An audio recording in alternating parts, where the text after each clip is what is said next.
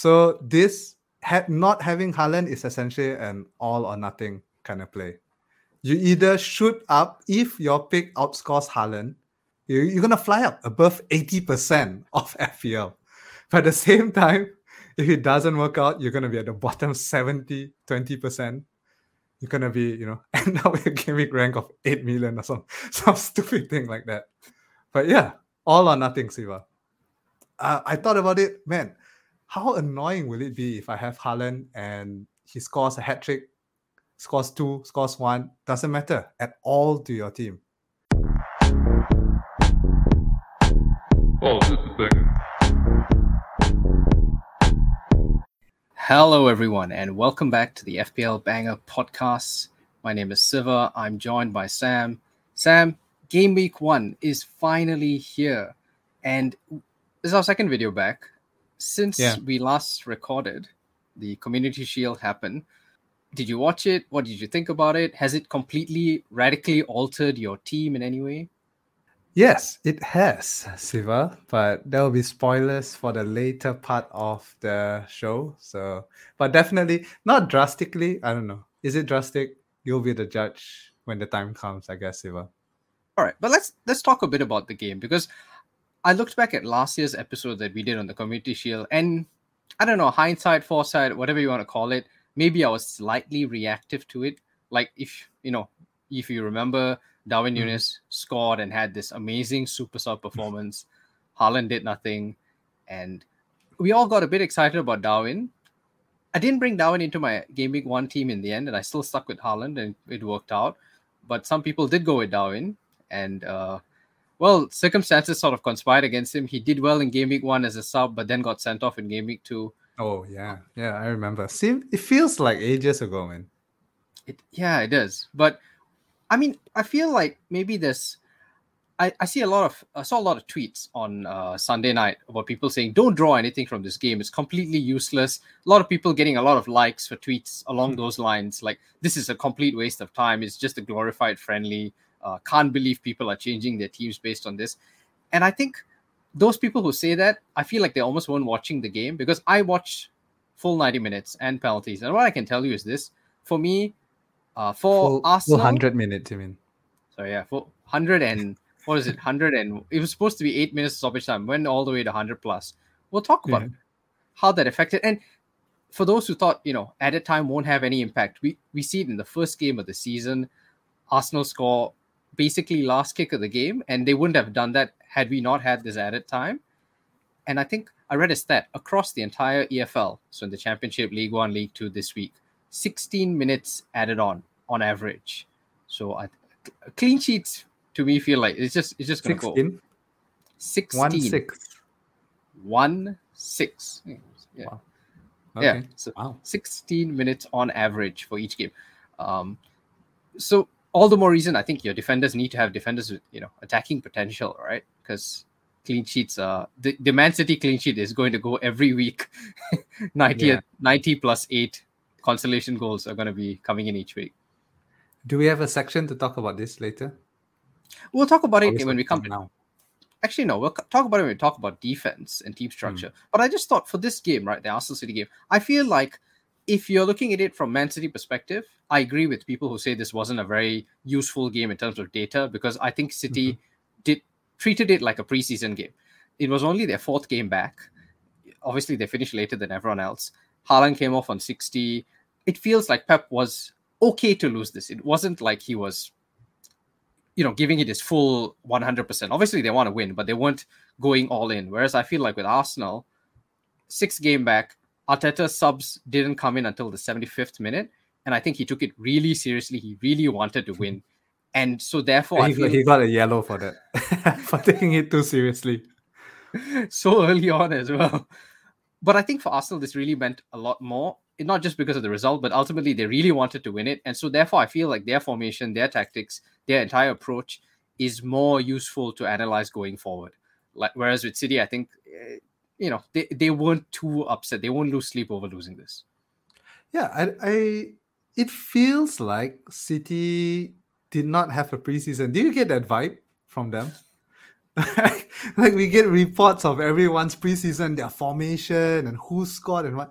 I feel like I've I've pretty much read nothing about City because every preseason game they haven't even played one with a full strength squad. I think, like uh, you know, KDB has been out. He came on during the the Community Shield uh, for sub, but you know he's been playing like the youth players, Cole Palmer, who scored. Uh, do, do you get that vibe from them? I, I literally can draw zero conclusions from City's preseason. It feels very sort of like they're almost purposely trying to start slow. Like we always think they start slow, but this season they just really want to start slow. But I guess he's just not. You know, you've already done everything. You you reached the summit, right? So you know your quality. You know that this team will be good. So why get too stressed about it? Give everyone a few minutes. KDB looked amazing once he came on. This is the first time he's played all preseason. Changed the game, I what, think. what has he been doing, man, this preseason? And I read that he's like weeks ahead of um his recovery schedule. Yeah. Originally, he was supposed to come back like um I don't know end of August or something like that. Yeah, Yeah, I mean, he looks For- ready. Yeah, he looked really sharp, right? For someone who hasn't touched the ball. I mean, he may, Yeah. he probably has, but pretty much uh, his first first match um since summer. Yeah. Let's talk about the main man, right? Because the discourse I think coming out of this was Erling Haaland, and he didn't have his best game. In fact, it's it was a very customary sort of community shield performance from Haaland now. Not not only did he not have his best game, he maybe had one of his worst games in a City shirt. I think. Yeah. 13 touches in the entire game. He played 60 minutes. Zero XG, zero shots. Not a great day for him. Has this, you know, let's let's get into spoiler territory, right? Has this impacted your your selection for your team? How seriously did you take this performance or non-performance from Haaland? I honestly, I did not take it very seriously at all. Um, but there is some diff. I know a lot of people are referencing how bad, so-called bad, he did last year. There is some differences though. Um, last year, if you remember, he was still getting into promising positions. Just couldn't really get that final touch to score. He had, um, I think, two or three um, chances, maybe one big chance if I remember correctly. He was in the right position, just the finishing was not quite there. So that's why you know people still had faith going into him. Like, okay, at least we have that. He was in the right positions. Not yesterday though. he zero shots is is quite bad. And look at his touches. None of it is in the penalty box. Um, most most of it is not even in his own half. I think, or at least half of it is not in his own half. Didn't look good, but again, I do agree. Community Shield is a glorified friendly, especially for City. I think um, they're treating it just like any other preseason game. So I don't think we can draw too many conclusions from that match from City's side. However, Arsenal, I think it gave a lot of insight on how Arteta plans to proceed in the season. So yeah, that's where we can really draw value from the match. Yeah, hundred percent agree. I mean, Haaland's not going to play William Saliba every week. Okay, so people just need to calm down. Like next week, he's playing. Uh, who's he playing on Friday, Sam? First match against Burnley, right? Yeah. Um, Taylor. Ta- Taylor Howard Bell. You- You're Huh? thinking of Taylor Harwood-Bellis, right? Who No, Charlie is- Taylor, right? Oh, Cha- Charlie Taylor still plays for Burnley.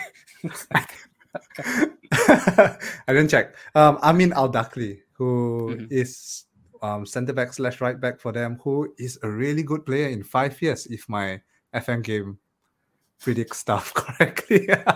he leads my team, uh, my Cardiff team, to Champions League and multiple uh, Premier League titles. So, is he is he a wonder kid on FM? um, no, because he's already like, I mean, he's young, but it's not exactly wonder kid territory. but a solid, dependable three star player who does the job. But coming back to Haaland, right? I, I just don't think. Yeah, I feel like slight overreactions that people are having to this performance, and oh, maybe he's finished, and maybe we can start moving away from him because ultimately it's they're playing like we got to sort of it's hard right? i say this as an arsenal fan but we really have to start thinking like this is the second best team in the country. He's not going to play them every week. Most teams he, he's playing mo- each week are way below this quality. He's going to have much easier games. So i really wouldn't stress out about this. Yeah, I agree. Surprised you not not not controversial but you spoke about the arsenal setup so let's talk about how arsenal did set up right how surprised were you to see kai havertz playing number nine Not surprised at all. Um, I kind of felt he would try it. Um, and I think I, I saw on Twitter that a few people kind of predicted that it would happen. Give it a try. Now, whether he goes forward with it after the performance, I'm not too sure anymore. I think Trossard with the goal, especially how he did when he came on. But yeah, but it's an option. It is an option for um for Arteta. Havertz could play there, Trossard could play there, and Nketiah could play there. So now, last time we were concerned about two players. Now we have three. Yeah, some people say I, I did watch. I think Net that Hall today, and they said that Arteta is basically becoming Pep, and so we're gonna see this happen more and more this season. But I thought, again, I hope I'm not getting carried away because I did get very excited about Havertz last week, but I felt like Havertz did a really good job. Like he held up the ball well. He brought people into the game. He also had chances. He missed them, but like I mean, to get two good chances against Man City is, I feel like, already a really good job. Against worse teams, he's going to get more chances if he plays that role. I feel he will score goals, and and Arteta was really excited about how well he did. And Trossard didn't come on for Havertz, which I found interesting. Trossard came mm. on for Martinelli. Havertz was one of the last people to come off. So I feel that tells you, and by then we were chasing the game. So I feel like he is clearly somebody who Arteta will give minutes to. He is a starter for Arteta. It's a really big responsibility to give him that. A lot of people thought Nketiah, and people still seem to think that Nketiah starts against Forest. I I just don't see it. Like I feel like if he trusted Nketiah that much, he would have played him against City, or he would have played him less in the preseason friendly against Monaco to give him the chance to start Nketiah against Man City. Yeah, I think it's either Trossard or Havertz um, who plays that in the middle. Yeah. And do you feel like Havertz uh, going forward? Like, what did you think about in terms of the way they set up, right? Because they played Martinelli and Saka were really wide, and you had Odegaard sort of coming forward. You had concerns, I remember last week. Does Havertz affect how Odegaard is this season as a FPL pick? What do you feel now? I think after watching the game, um, looks all right. Havertz the one kind of. I mean, of course, he was playing the nine, so so maybe it's not that relevant yet. Uh, we'll have to wait and see until uh, they're both in the midfield and they have a proper striker up front, whether it's Jesus, whether it's Trossard. But yeah, based on what we saw in the game, Havertz is the one kind of making the late runs into the box. Odegaard kind of staying in the half space outside. Doesn't look like it'll be an issue, but it's still a wait and see, I think. Yeah. My general takeaway is that all of those guys, Saka, Odegaard, Havertz, Martinelli, looked good and will still probably be decent for attacking returns. Uh, I, I, feel like the fact that Partey and Rice played so well together means that it may take a while before he gets rid of Partey from the lineup. I think that much we can tell because it was so solid. Like in the first half, City had 0.8 xg, which mm. is hmm. amazing considering the uh, level of opposition you're playing. Uh, obviously, second half dropped off a bit. What do you think about Ben White? I was really impressed with Ben White. Like he played like a proper right back. I, it's been mm-hmm. so long since I've watched a competitive game with Arsenal. I forgot just how like this guy does not look like a centre back. Yeah, I, I think um, he's pretty much not a centre back anymore. Bombing runs up the flanks. He looked good, but he's still so expensive, right? It's 0. I don't know. mil. I mean, is worth more than Saliba Gabriel? I mean, if that kind of performance happens every week, and I have to believe it will, because I mean, Ben White was playing. Okay, people say he's playing Akanji, not a natural left back, but I still think a top quality defense. He was basically occupying both Akanji and Grealish at times, and he's such a favorite player by Arteta. He plays almost every week. I think 5.5 million for an attacking wingback, basically. He's now you know full fullback, wingback, whatever you want to call him. 5.5 mil doesn't seem like it's such a high price, right? It's just 0.5 ahead of Gabriel, who you're relying purely on corners. Like, how often do you see a team scoring from corners? You have a good point, Siva. Um, I wouldn't start with him, but I can see people moving on to White as the season progresses. Because um, if things remain like last year, not only clean sheets, not only the attacking potential, but even bonus points. I remember last year he was really mopping up the bonus points. So yeah. have to wait and, and see. You, a lot of room Oh, Siva, sorry. A lot of rumors about Arsenal bringing in a right back, though. Uh, we were linked with Cancelo earlier in the window. I I suspect now that we've signed Timber, that's not on the table. Timber's not a left back, right? He's a center back yeah, who can yeah. play right back. That's true. Uh, Actually, I was worried um, when Timber joined because it seems kind of a similar profile to White. and maybe an upgrade based on reputation. But yeah, we have to see. So now he's he's playing on the left, right? While Zinchenko. yeah, while Zinchenko is out. Apparently, he does. Re- he's doing really well though on the left. He was sexy, man. I mean, that, that for me is just Timber was so sexy. Just watching him, like his footwork was too good. Like, how is this guy a center back? He was running up and down the flank. He was he was walking around Walker and Bernardo Silva. He just looked amazing. And no coincidence that the moment he was subbed off, Tierney came on and immediately we conceded a goal. Like, there's just no coincidence there. I think Timber was excellent, given that it's not even his natural position. So a risk when Zinchenko comes back that Timber starts taking White's minutes starts. I think it's harder for Zinchenko to get back in, if I'm being very honest. Hmm. Uh, Zinchenko a few weeks ago gave an interview where he said, uh, "This Timber guy might be even better than me," and I don't think I think he was only half joking. I think it'll be harder for Zinchenko to get back in. Pep and Arteta seems to have a competition on how many centre backs can you get onto the pitch right now. yeah, yeah, that's true. That's true. okay, so enough about that game. I think we did learn a lot of useful stuff, and yeah, I, my big takeaway was Ben White. Obviously, I found this uh, amazing because this was after the game. Arteta went up to Havertz and he See hear him the on Havertz propaganda. it's it, uh, going all in, mate. And I'll come to why it's relevant because even the stat guys, all the stat nerds are on a Havertz now. I'll, I'll come back to why that's important. but this was Arteta after the match because he went up to Havertz and you could hear him on the screen saying, you know, top, top, top. Like he was really happy with the performance.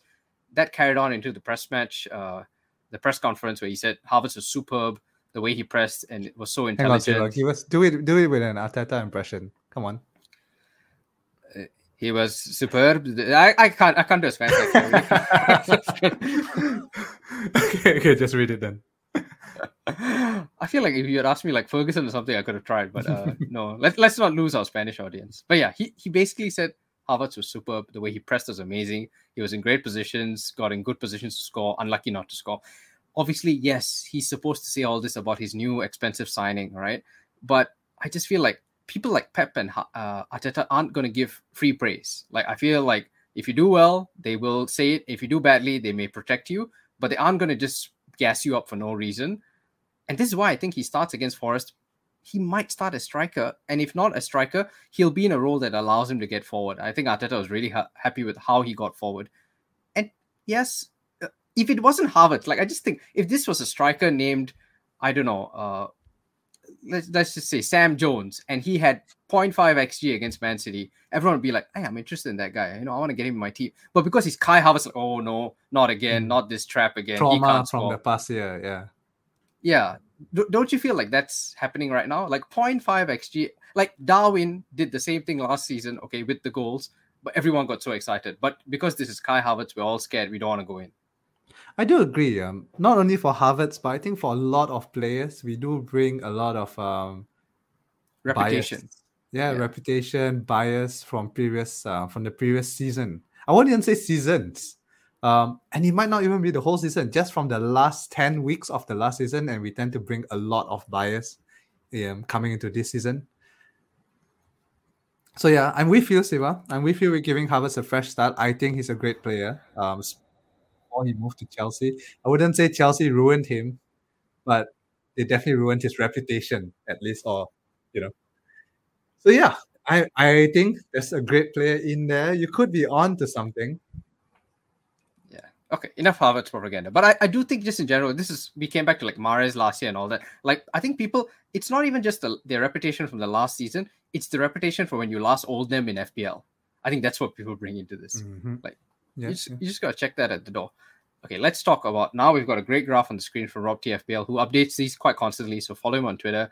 Um, projected goals. So João Pedro, Sam, and I, I think that's the big topic this week. João Pedro took another penalty for Brighton. He scored again.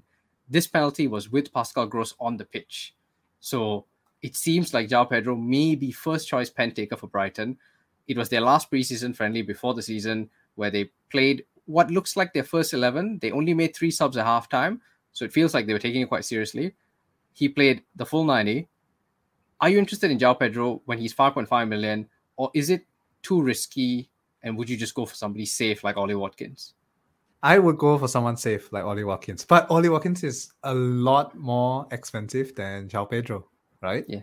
Um, three mil, if my if my math is correct. Your math is wrong, but uh, it's 2.5 Two million. point five mil. Okay, close enough.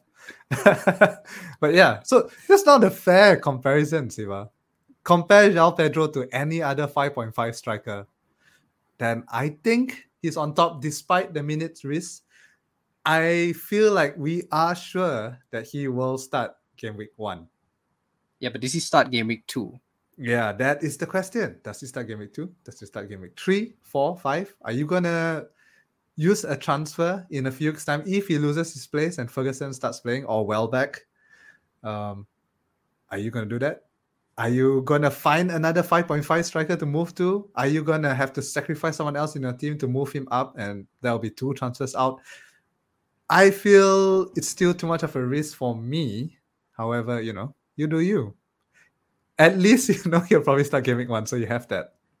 It's interesting. I think, uh, and this sort of brings us to the main question we had for the pod. This is from FPL Thomas Jones, uh, longtime listener, and also somebody with really great rank history. So do follow him on Twitter. So he says it's been a wild preseason. I don't like to pay too much attention to player form and minutes.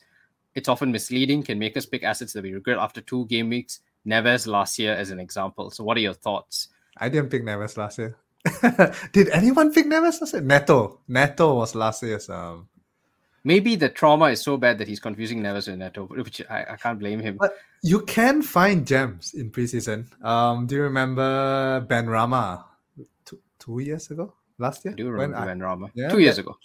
he did well uh, when he came on, but it did not last that long though. I have to admit, it's just good for a few weeks.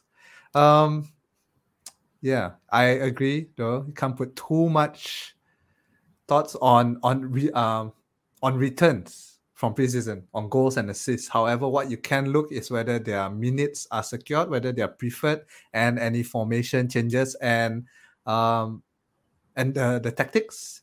I think you can kind of get from preseason the tactics that they want to play with counter attacking, possession based, blah blah blah. So that is what you can really gain from from preseason. I'm with you. I think minutes is really important. I, I looked back at Arsenal's last preseason friendly last season against Sevilla, and we played the exact same 11 in that game as we did in the first game of the season against Palace.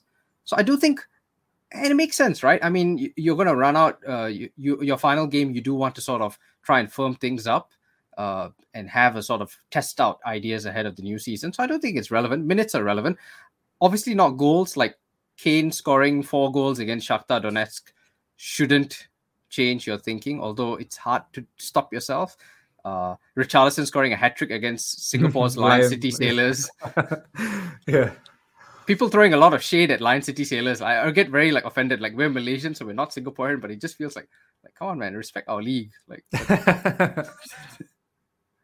but interesting about minutes, right? And so Thomas Jones did ask us about minutes. João Pedro has played the most minutes of any forward in Brighton in preseason, which is not a bad thing to do, I guess, considering the level of competition he has. And he's on pens. Like I feel like those two are really good. But like you say, Sam, no exit route. And this is what happened last season with Neto and Bailey, right? If you remember, a lot of people on Neto, a lot of people on Mm. Bailey. Both were five point five. And both five mil? Yeah, both didn't work out. Uh, in and in Leon Bailey's case, I remember it very painfully because game week one played well, didn't return. Game week two, Be- Gerrard benched him. Game week three, I sold him, he scored. So I can see why the temptation is let's just go safe. Go back to Ollie Watkins. He plays every minute of every week. I think Ollie Watkins is top 10 each season for minutes played amongst all players. Uh, he's, he's made out of adamantium or something, never gets injured. He always shows up. But I just want to show a calculation. I just picked it out at random. You could pick any combination and get a different calculation. You take João Pedro, Salah, and Bryan Mbeumo. Total cost is 24.5 million. Their projected goals is 38.5 goals. You take Ollie Watkins, Bruno Fernandes, and Gabriel Martinelli. Same price of 24.5 million. But if you look at this chart here, projected goals 36.75. So there's like a slight edge. Obviously, nothing's finite, you know, but money balling it, Sam. Are you would this make you more tempted to include João Pedro because he enables somebody like a Salah? João Pedro's predicted goals are 9.5. 9.5 9.5 goals. But that's Obviously- assuming that you hold him exactly when he has his goals. And if he blanks the first three and you sell him and then he scores, I mean, there's a lot of variables. It's not an exact science. If FPL was this easy, everyone would win. But yeah, I, I get what you're saying. However, I I like my assets to start, or at least be secured to start. Um, we have a few exceptions. So I'm okay with a João Pedro punt if that's what you're looking for. Um, if you have an exit strategy, I mean, it's not that hard, I guess. You'd sell someone else and upgrade him to whichever it striker is doing well. You can do it.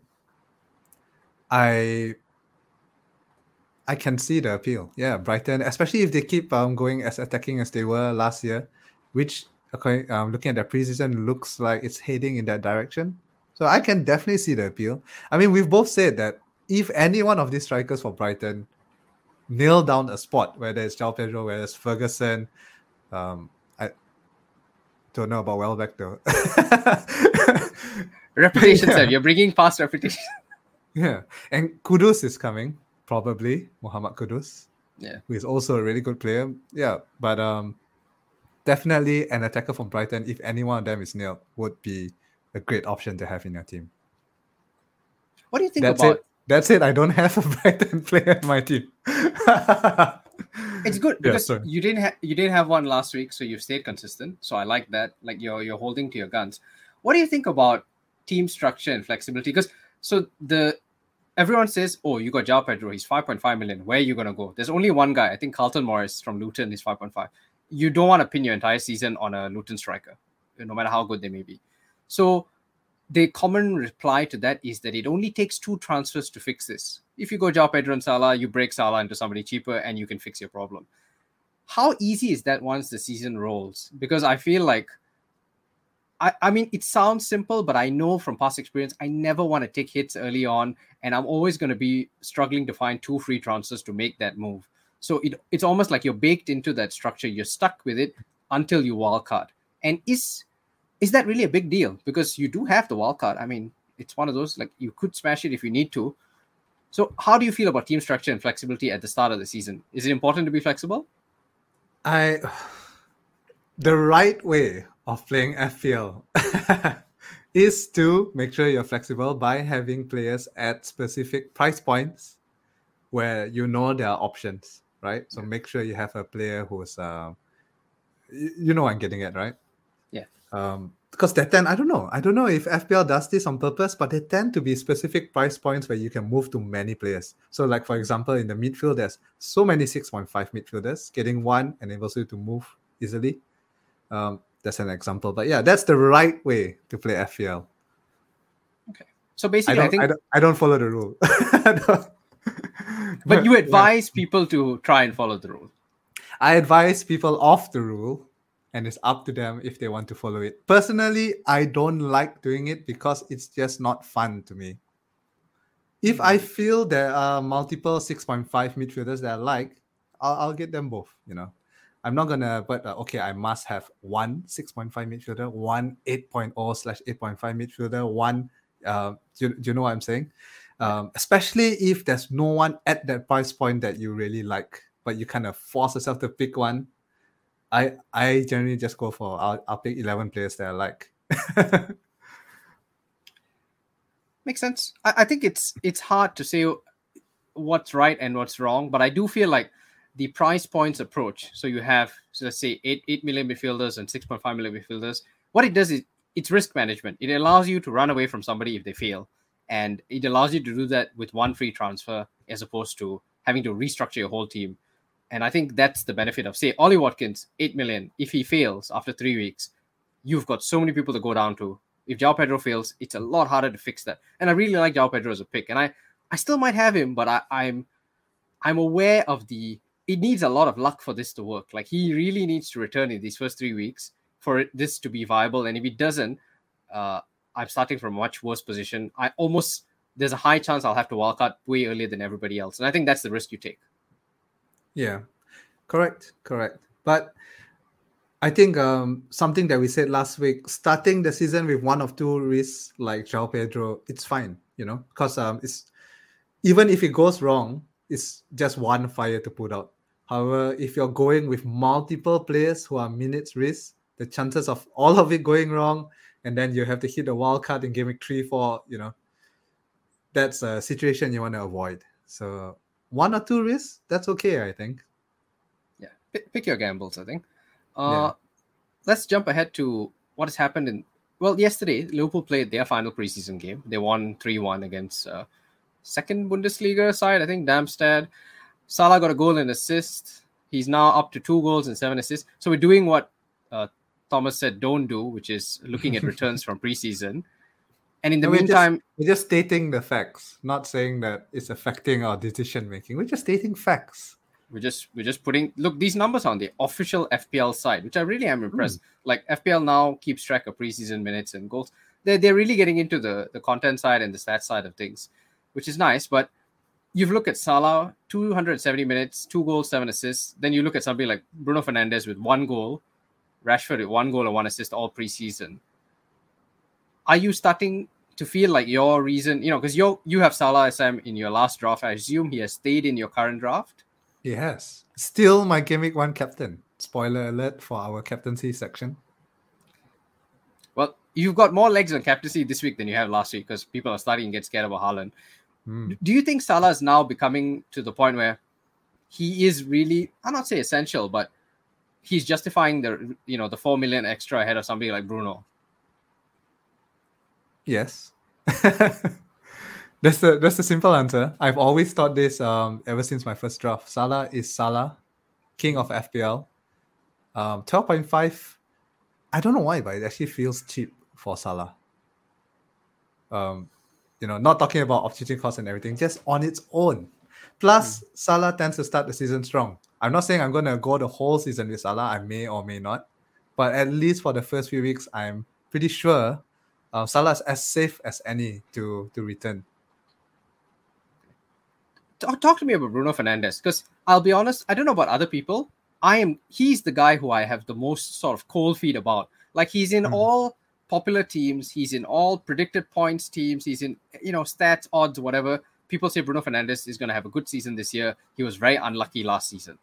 I've looked at this underlying numbers. I know his expected assists were off the chart. His expected goals were decent for his price point. I, I, I still have like some reservation or doubt. And I'm not a United fan. So you tell me as a United fan, like, is Bruno Fernandes like the real deal this season? Or are we going to get the same of last season where, you know, goes lots of weeks with nothing, then double game week, oh, okay, now I'll take it seriously. And then, you know, but yeah, double gaming merchant last year. yeah.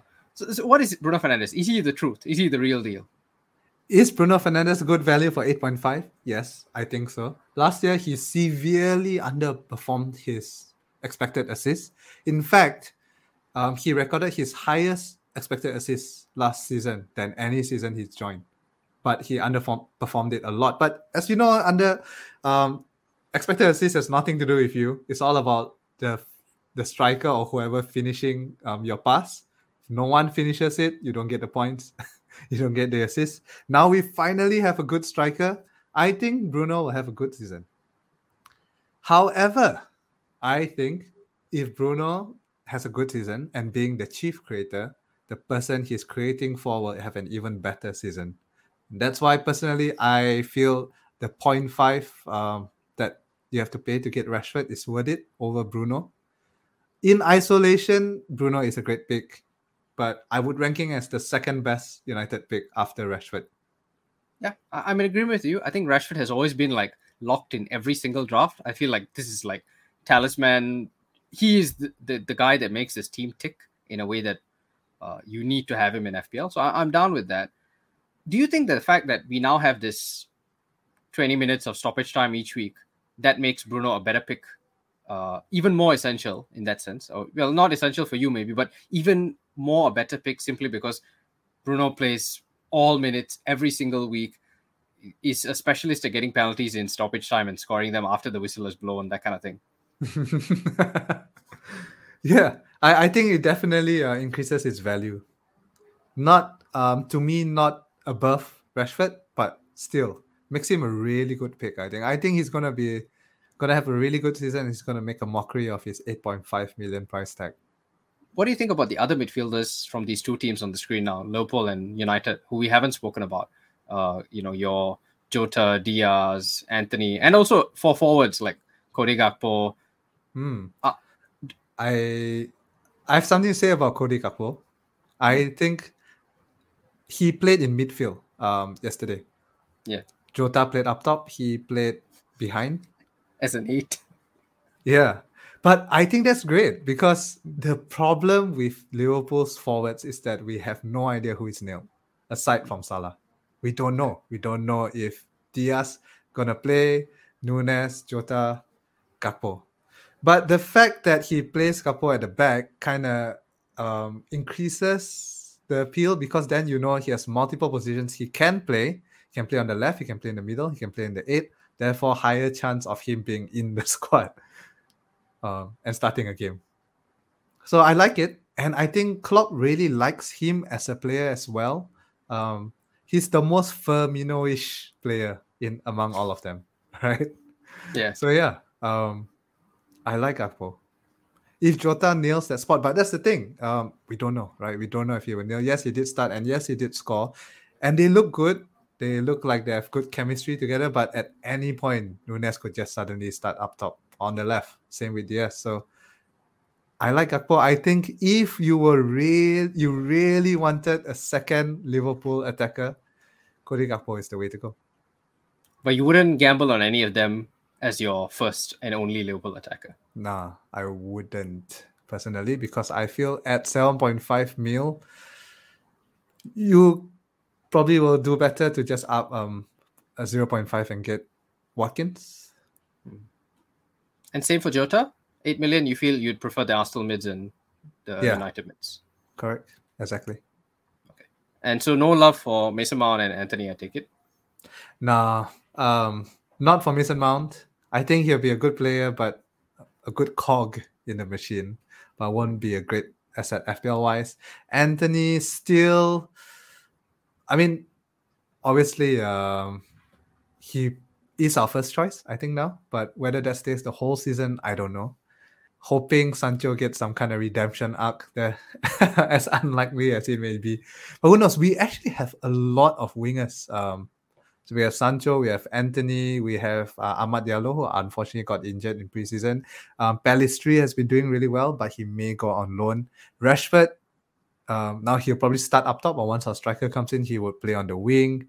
Um, so yeah, it's a lot of players for very few positions. You missed out someone who's And Garnacho, right? Yeah. So, and a lot of people feel that Garnacho is ready to come up. He probably will start game week one on the left wing, although I can't say 100% for sure because Sancho can play there as well. But yeah, if he, you know, he plays on the left, but he can play on the right as well, could take minutes off Antony. It's too uncertain for me. And his returns are not that good as well, Antony. So it doesn't justify the risk. I'm, I'm disappointed because you had Garnacho for that goal against Fulham last year. So I'm surprised he's not in your team. But I'm very tempted, I have to admit. Very, very tempted. but okay, you're being sensible. So this is the amazing fixture ticker we had. Uh, and looking at it, I thought just to sort of uh, justify the teams that we have, I thought let's just sort of clear up. Are United's fixtures good or bad? Can you help me out here? They are decent. there some fixtures are good, some fixtures are bad. It's really 50-50, I think. Are they good enough to justify having two attackers? No. Um, I don't think so. I would rather have two Arsenal attackers and one United attacker. Interesting. So you don't think United smash Wolves and Forest? Because that's I think the only reason I have two, or at least I've had two in drafts, is because I'm scared of getting to game week three and getting mauled. Whereas I think I'd be safer once you're out of game week three. But it's just those first, you know, two out of three fixtures that really scare me. Because Wolves, I think, having a lot of issues right now. Lopetegui is being linked uh, Mhm. with the departure. They might sack him like on the day of the game. And Forest, just Forest have looked awful in preseason. Arsenal's playing Forest in the first week. Yeah. If United's going to smash Forest, what Arsenal going to do to them? I, I like how you, you could build. Uh, I mean, we'll get to draws, but you could build quite a easy, you know, easily an attack with four from Arsenal and United. You know, it's not that Yeah, hard. yeah. I think so. Like Rashford, Bruno, Martinelli, and Saka. That Yeah. is a strong team to start with. Mm. But personally, I think just with the team structure, I feel there's more points from if we were to say uh, you had to pick three, right? From going Saka and Martinelli plus Rashford rather than Rashford and Bruno plus just one of Saka or Martinelli. But I think it's really minimal actually. Okay. And what don't you think about Perhaps perhaps it's just pessimism from a United fan. After all, Yeah. I remember the start of last season did not go so well. So yeah. Yeah, but he's had a season to bed in. I mean, I, I find it hard to believe that you'll be anywhere near as bad as that. I think. what do you think about Villa's fixtures? Because, um, I, and the reason I'm clearing this up because I feel like there's a lot of, I think, especially when we first saw the fixtures, I think the first impression Watkins wasn't in any draft, and the reason for that was everybody looked at the fixtures and thought, eh, it looks a bit tricky. But now that we have no strikers, and Nkunku is out for three months, Jesus is out, we're all going back to Watkins, and now we're saying actually these these are not bad fixtures. So are they good fixtures or are they bad fixtures? they're not terrible fixtures. And I think Emery has built the team in a way where anyone outside of the top six, they probably, you know, they are they are probably the best of the rest, right? Seventh or eighth best team in the league. So every team outside of the top six is kind of a good fixture for them, or at least decent. And even against the top six, I think um, you know, in the second half of last season, once Emery really got going, they were taking points off them. So scoring Yeah. at least, you know, if not if not getting a win, but Watkins was still scoring. So I think he's a safe. He's he's like a season keeper. I think the only thing that I think can really derail their season is the added burden of um, playing Europe. However, Emery is an Europe specialist, so we'll see how that goes. But the squad as a whole may not be used to having to play so many games. Watkins, though, is a machine. He starts every game, hardly ever gets injured. You would think that even with Europe, he would still start, which uh, yeah, solidifies his pick to me. I think he could potentially be a full season keeper. I'm down with that. Let's sort of before we get to drafts, I just want to look at we've got this table here from 11FI. It's about projected goals and projected clean sheets. So this is projected goals, and I find it interesting that so the top four attacks he has projected: City, Arsenal, Liverpool, and Brighton. Then United, Villa, sort of halfway. Does that affect Watkins, or is this you know the team may not do so well, but he's the talisman, so therefore he's not affected by the fact that their ranking is so low in projected goals? Yeah, talisman. Even if they lose three one, you if you had to bet on one player who would be involved in that one Villa goal, it would be Watkins. And by contrast, the fact that Brighton are so high up here, fourth for goals in the first six weeks, is the fact that they have so many forwards. Your excuse to not have any Brighton attackers because it'll be too split up amongst all of them. Yeah, which is actually what we've seen um, last season. Of course, yes, Mitoma did go on that run where he scored I don't know how many goals in, but then after that run finished um, and things came back to reality, it was really spread out. You know, Mitoma, March, Ferguson, Welbeck, Gross. but, but yeah, so Let's move on to projected clean sheets. And I find it interesting that it's City, Arsenal, Liverpool, and Chelsea as top four. I, I'm going to guess that without looking at your latest draft, Sam, you don't have any City defenders. You don't have any local defenders. Uh, you probably have City Chilwell. has City has been top of the clean projected clean sheets for for Forever. years. man. but yeah, But we used Yeah. we used to own City defenders, you know. back all, in the all day, jokes aside, Laporte. right? Yeah, Laporte, John Stones, Rúben Dias. You remember that week where they had that double game week and they massacred people's seasons who didn't have them. So again, are we bringing past reputation? Are we doing what we said we wouldn't do at the start of the show? Are we bringing Yeah. past failures with City and not picking any of the defenders? We are, we are. However, I don't think it was a simple as something as simple as this. Really loud thunder at your side, Siva. Very ominous that when we speak about not having any City defenders, that's thunder. Yeah.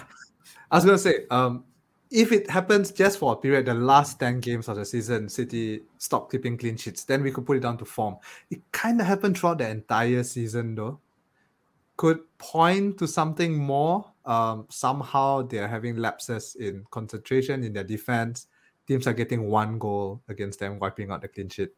However, you know, if things go back to the way they were, if older FPL players will remember, like we said, two, three years back, City, a City defender was a must. However, wouldn't, yeah, yeah.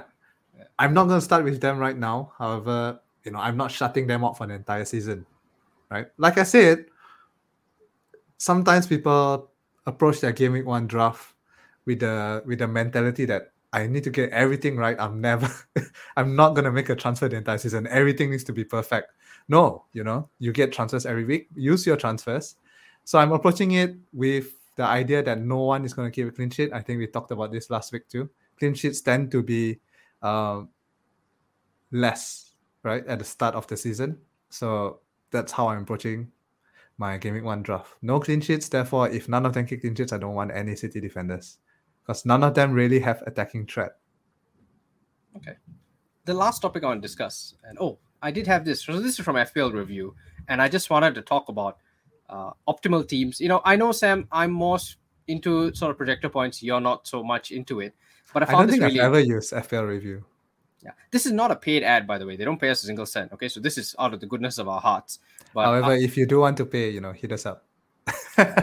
FPL review is very good about that. They, they their service is that good. They don't advertise at all, but it's okay. I I, I like it because it's got customizable minutes, so you can modify minutes based on. So if you think, say, Alvarez is only going to play twenty, you can amend that, and that is then reflected in the projection. So that's pretty useful. So I ran this uh, simulation today. It's like a thousand simulation. Like it runs it over and Mm. over again. Uh, it takes a lot, uh, a bit of time, but it's not too long. This is the team they come up with, right? So in goal, Steele and Pickford the model likes rotating goalies. You, do it with that what you will. In defense, it has Estupinan, Colwill, Rúben Dias, uh, Reece James, Sven Botman. I think Reece James is there ahead of Chilwell because they, uh, people think he might be on pens, which I- and I think the, you know the the model assumes that he will be fit and not injured. yeah, which Again, another thunder when we mentioned Rich James' injury record. Very very ominous. Midfield, it has Saka, Bruno Fernandes, Bryan Mbeumo, Rashford, and Kai Havertz. Like the math is Hmm. now on Havertz's side. He's in this projection ahead of Odegaard. And finally, up top, you have Haaland and Watkins with a 4.5 uh, forward. I see Danjuma right down there at rank 10. And I have to say, I Oh. have my eye on him. If uh, he's injured now, I think, so I'm not sure if he will start gaming one, and he's playing for Everton. However, he in before he got injured, he was playing up top for them at 5.5 mid. That is cheap.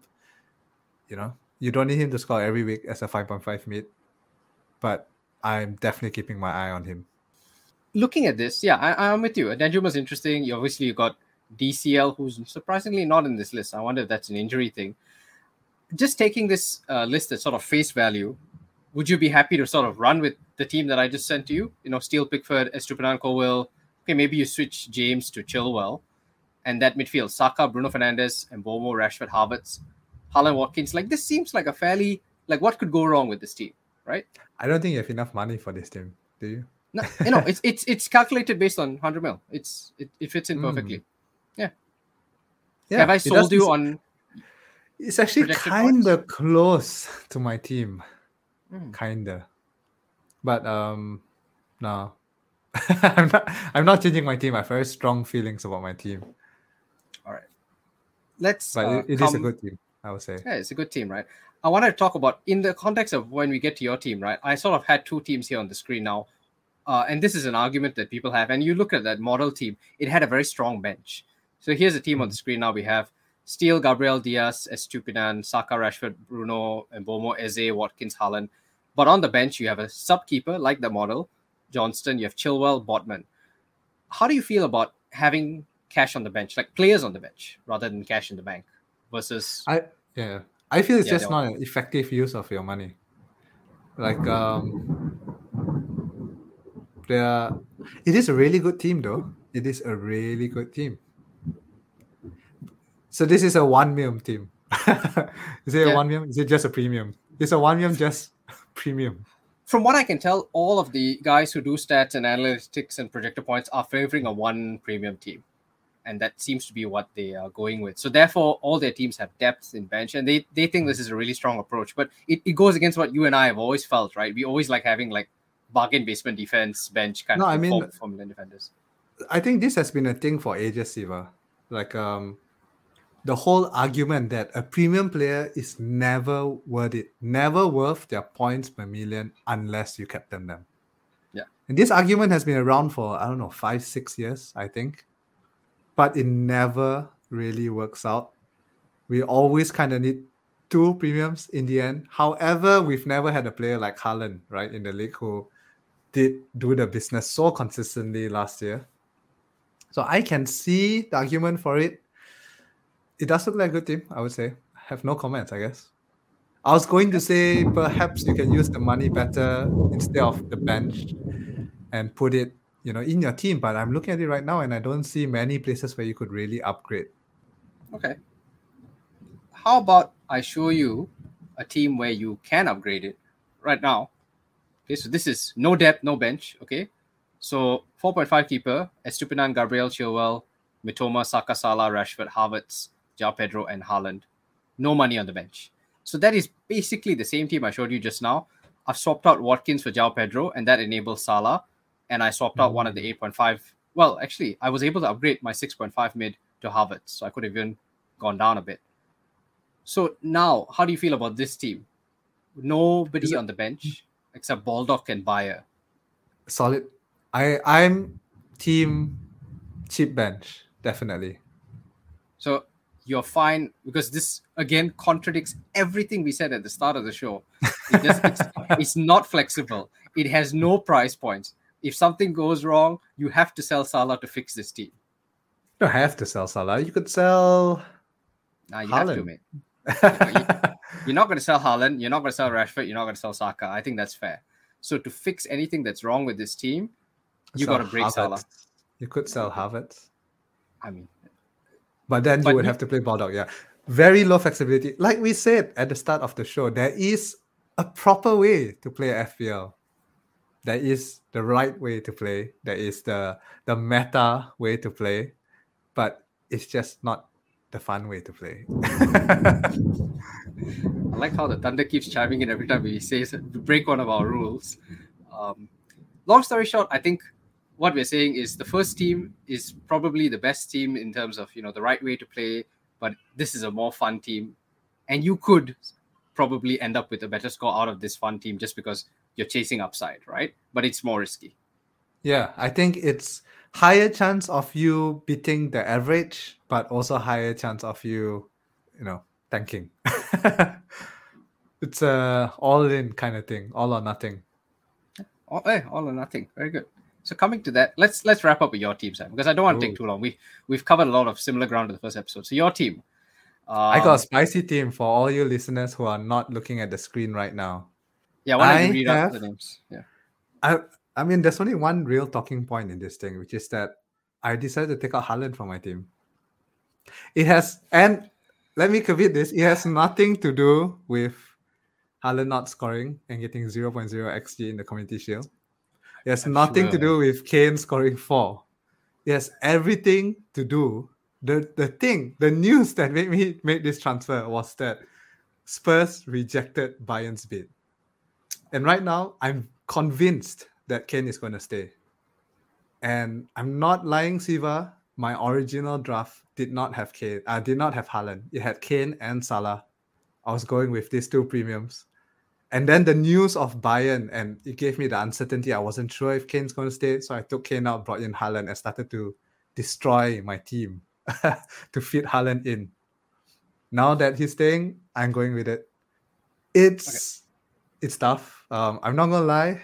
Requires strong nerves to to go without Haaland. There is an argument for it though. It could be a bad argument. It's probably um, what's the word? Confirmation bias.